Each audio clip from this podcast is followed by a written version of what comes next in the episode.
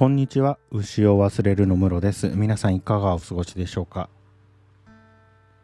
前回茶室と道場の話をしたんですけれども茶室の説明が長すぎて尻切れトンボで終わりましたね。でまあ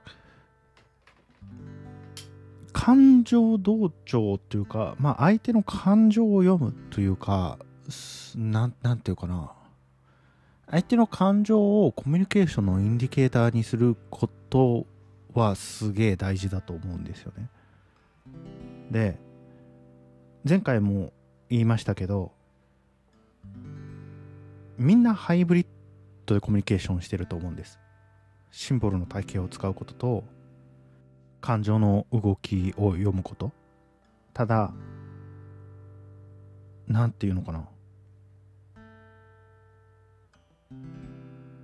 どの局面でどっちを信頼するのかっていうことなんですよね。で、えーと、僕がこの問題をなぜこれほどびっくりしたかっていうと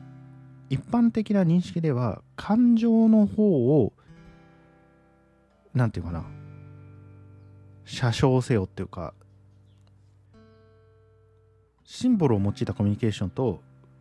感情的なコミュニケーションの両方のメッセージが出ててそれが相互に矛盾していると思われる場合言っていることの方に注目した方がいいなと僕は思ってたわけです。で、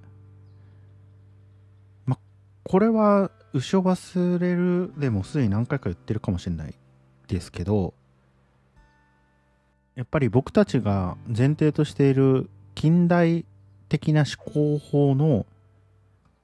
なんていうかな、欠点というか、僕たちが近代的な思考法を用いるため、用いているがためにあった資格だと思ってるんですよ。つまり、近代においては理性というものが大事にされたわけで、この理性が何と対して僕たちの知性みたいなものの中から何に対比して理性だったかというとおそらく感情だったんだと。僕皆さんも倫理とか世界史の教科書でご覧になったことがあるかもしれませんけど二頭立ての馬車のイラストがあってロゴスとパトスという2頭の馬に引かれているっていう。ロゴスはまあ言葉とか理性。でパトスは感情のことだと思うんですけどそのロゴスとパトスによって僕たちは駆動してるんだっていうまあそういう、まあ、かなり牧歌的なこれ今ぐらいその脳科学っていうか脳科学とか我々のその群れとしての動き量的な動きみたいなのが計測できるようになってくると相当牧歌的な人間観だと思うんですけど、まあ、このような人間観があると。でその時に、まあ、理性を重んじるんだと考えるんだっていうことですよね。で、それが無意自覚な前提としてあったので、感情的なコミュニケーションと言語的ないしはシンボル的なコミュニケーションがあった時に基本的にはその言語的なコミュニケーションの方を信頼していたんだと。でコミュニケーションが何て言うのかな逼迫すればするほど、なん、なんていうか、抜き差しならない状況になればなるほど、より感情を隠し、より言語的なコミュニケーションに、なんていうかな、より厳密性を求める。言語の厳密性みたいなことを求めるんだと。その、ご自身は道場だってコメントされた人の多くの方はこのタイプだと思うんですよね。なるべく、なんていうかな、言葉が、言葉の多義性みたいなのとか、言葉の恣意性みたいなのもしょうがないんだけれども、ある意味で。とはいえ、究極まで言語の厳密性にこだわるっていうことをやるんですよね。でも、その道場の人が重要視してるの感情的な、なんていうかな、僕がどれほどそれを真剣に考えているかっていうことを伝えてほしいわけですよね。で、どれほど真剣に考えているかっていうことを冷静に言葉で伝えると、それが真剣に考えていると見なされないってことが起きる。そうすると、聞く価値のない情報になってしまうので聞かれずに言語的な情報の方は全部聞く価値のない情報というパッケージで置かれてしまうっていうことですことなことだと思うんですだから相手の認知みたいなものをある程度ハックして私は真剣に考えてるんだぞっていうのをデモンストレートするための感情表現みたいなのを挟んでいかないと何て言うかなダメなんだと。そういうことですよね。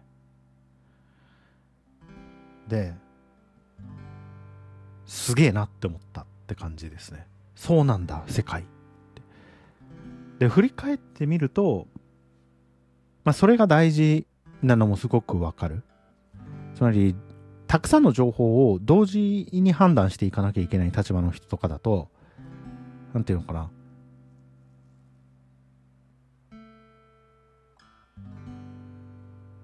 いちいちその論理的整合性みたいなのを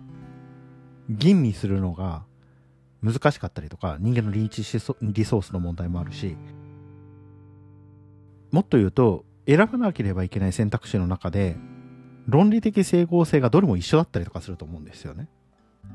全部かもなく不可もねえみたいな。か、もしくは全部かだみたいなのもあると思うんです。そうすると、その差分みたいなものを、ある意味で、当事者の熱意とか、そのプレゼンテーターの熱意みたいなもので補うみたいなことがあるのかなと。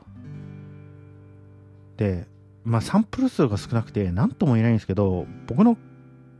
なんていうかな、推測だと、おそらく、この感情同調みたいなものを、うーん、感情同調みたいなものを、ある種のメソッドとして、人間の認知のハックに使っている人々がいるんだろうな。っっていう感じ？で、この人たち同士だと、普通におそらく、剣豪同士の試合みたいな感じで、ああ、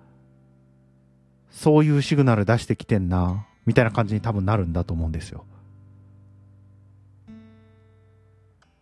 なので、ある意味、その、を出しても、OK みたいな。そういうことなんじゃないかなと推測して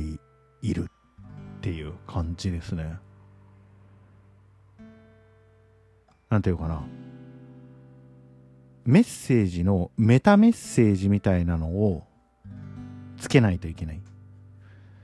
つまりその話の重要性みたいなのをはその感情によるインディケーターにしか表現できないという、まあそういうことなんだと思うんですよね。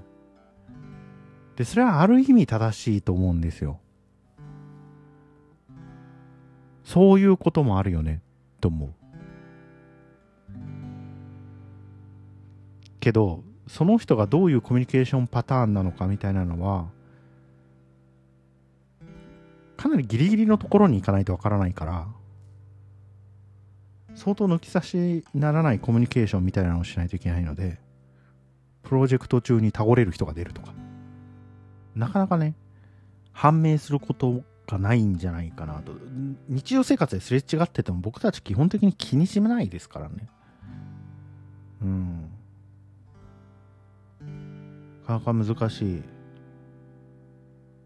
バラルしてるなっていう感じがしますね。僕たちが塔を作れないようにこういう感じなんでしょうね。それではまたお会いしましょうごきげんよう。